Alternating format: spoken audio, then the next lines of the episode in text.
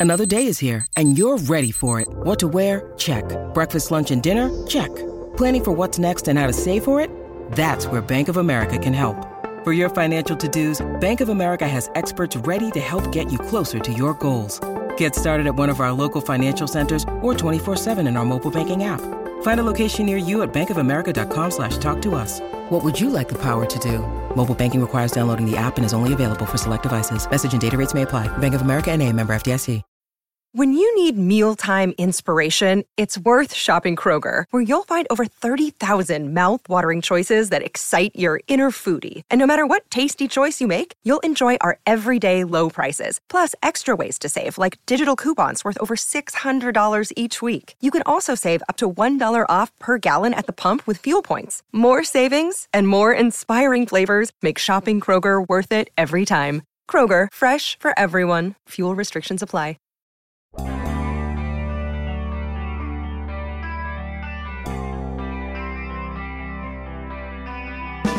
Last two words anyone wanted to hear from Mike Tomlin's mouth as he rattled through injuries yesterday were Ben and Roethlisberger. And there they came. Good morning to you. Good Wednesday morning. I'm Dejan Kovacevic of DK Pittsburgh Sports. This is Daily Shot of Steelers. Comes your way bright and early every weekday if you're into hockey and or baseball. I also offer up daily shots of the other two teams I cover, the Penguins and the Pirates. Hope you can check those out as well. Ben has an injury to his left pec, and I'm going to underscore left there. It's not on the side where he'd be throwing the football, of course.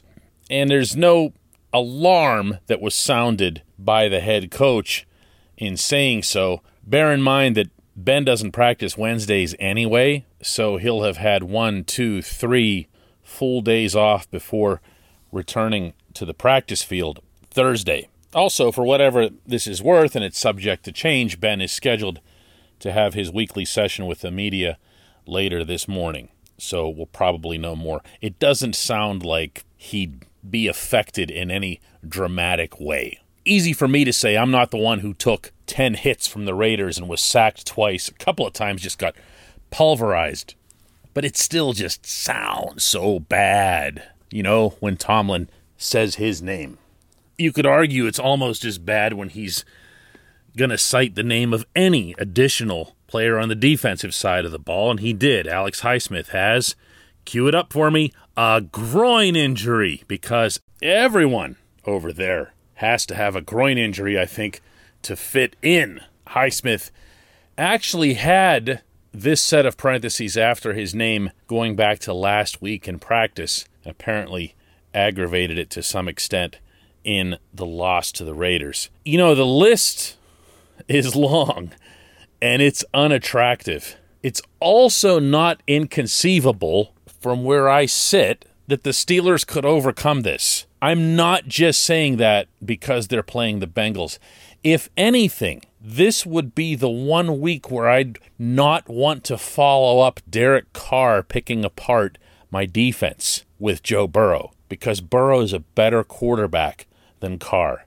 Burrow's got more and better targets to hit than Carr. Oh, and also, Burrow has Joe Mixon, and the Raiders, by comparison, really didn't even come to Pittsburgh with a running back. So, why would I still feel confident that the Steelers can utilize their depth and put forth a W in that circumstance? Well, the first reason is, and I'm not going to play, you know, medical expert or secret behind the scenes athletic trainer or whatever here, but not one of these. Well, well, okay, hang on. One injury will be significant. One injury will cost the Steelers for a sustained period of time. That, of course, is Tyson Alualu's fractured ankle.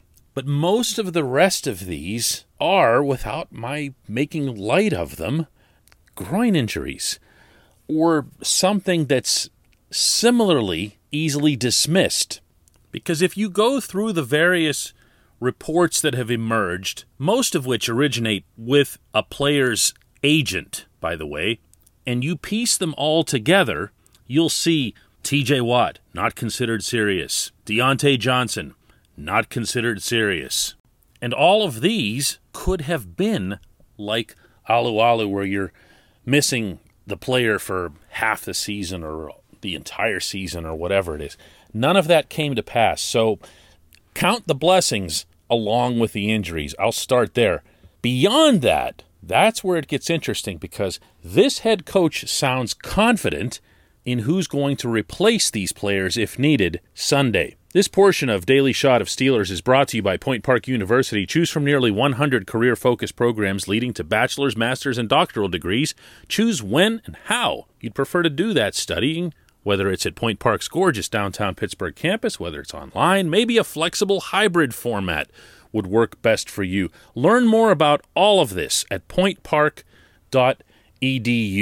I know nobody ever wants to take it seriously when Tomlin does the whole standard is the standard thing. And to his credit, he didn't utilize the line itself yesterday, but he did have this to say. Thankfully, in today's NFL, with the with the flexibility of practice squads and so forth, we we have all the answers in house. Uh, I'm not necessarily worried about the injury in terms of our expectations, in terms of our performance.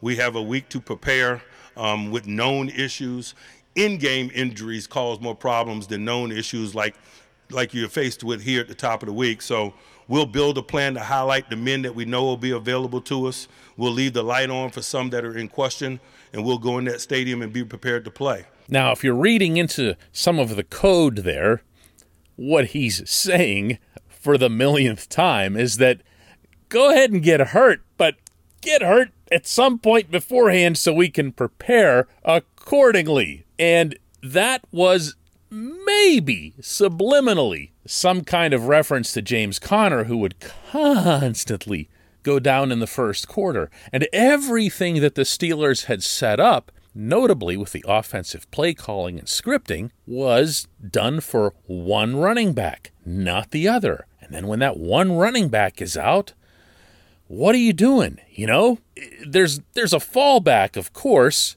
but it's not the same and it's not what you'd been emphasizing through practice and it's not what you had prepared for through uh, film dissection and sharing that in the classroom with the players. Now you're just doing something completely different. So when you think back to the second half of the game against the Raiders and the Steelers play Renegade and uh, Heinz Field is going nuts and they're waving the towels and all this other stuff. And you look at the guys who are coming in off the sideline, and it's Isaiah Loudermilk, the rookie, Jamir Jones, and no, no, there's nothing Tommy Shaw could ever have sung in his life that would inspire that defense to get something done. And sure enough, that's when Carr dropped back, took advantage of Tre Norwood's passive pass rush, and put up that 61 yard touchdown to Henry Ruggs III Beautiful, beautiful play. But it's a play that never, ever would have gotten off the ground if the Steelers had had their guys out there. So, what do you do? What do you do? Tomlin made multiple references, not just yesterday, but right after the game Sunday, that he took responsibility for some of the younger guys who, when they were sent in, weren't adequately prepared. He referred yesterday to this as a coach's week because a coach is going to have to take a player who nobody really expected to be playing with the regular defense, and have that player 100% set to go to his skill set in attacking the Bengals. And by the way, you can attack the Bengals. That's still the number one reason I'd be feeling confident about Sunday. The Bengals' offensive line stinks. And yes, I know that's the pot calling the kettle black, given how the Steelers' offensive line has performed itself. But they're all over Burrow, Cincinnati's opponents, all over him. And yet, the Bengals can occasionally exploit that with a quick out or with a handoff to Mixon, and the Steelers are going to have to be wary of that. But they can still send people. They can blitz, and they can blitz to some of their youngsters' strengths if they're prepared to do so. I feel like I need to explain that like one final time. Put it this way the Buffalo defensive scheme, meaning Pittsburgh against the Bills, was to just line up four guys, four man rush. Why? Because they knew they had those guys. They knew they have TJ Cam and everybody getting ready to eat. Those guys get told we're not getting you any help. No blitzes. Steelers had two blitzes the entire day in Orchard Park. And those guys get the job done. If any of those guys go down, even one of them, the whole scheme is shot. Now you're bringing guys up to the line and blitzing. Well, you know what you can do against the Bengals? Make a blitzing plan. This is the team that over the past three years led the league in blitzing percentage, percentage of downs. It's not exactly going to be some transformational thing when they switch back to it. The Bengals won't have any film or hardly any film of the Steelers blitzing this year. They're not going to have any film of some of these guys being on a football field. So you can set things up the way you want. Doesn't mean it'll go the way you want. But hey, man, I'm trying. Okay? I'm trying. They keep putting parentheses after players' names here. And, uh, you know, I'm not only trying, I'm buying. I, I think that the Steelers can pull this off. I don't think it'll be all that bad, including the injury report itself, come Sunday. Open to being wrong. When we come back, just one question.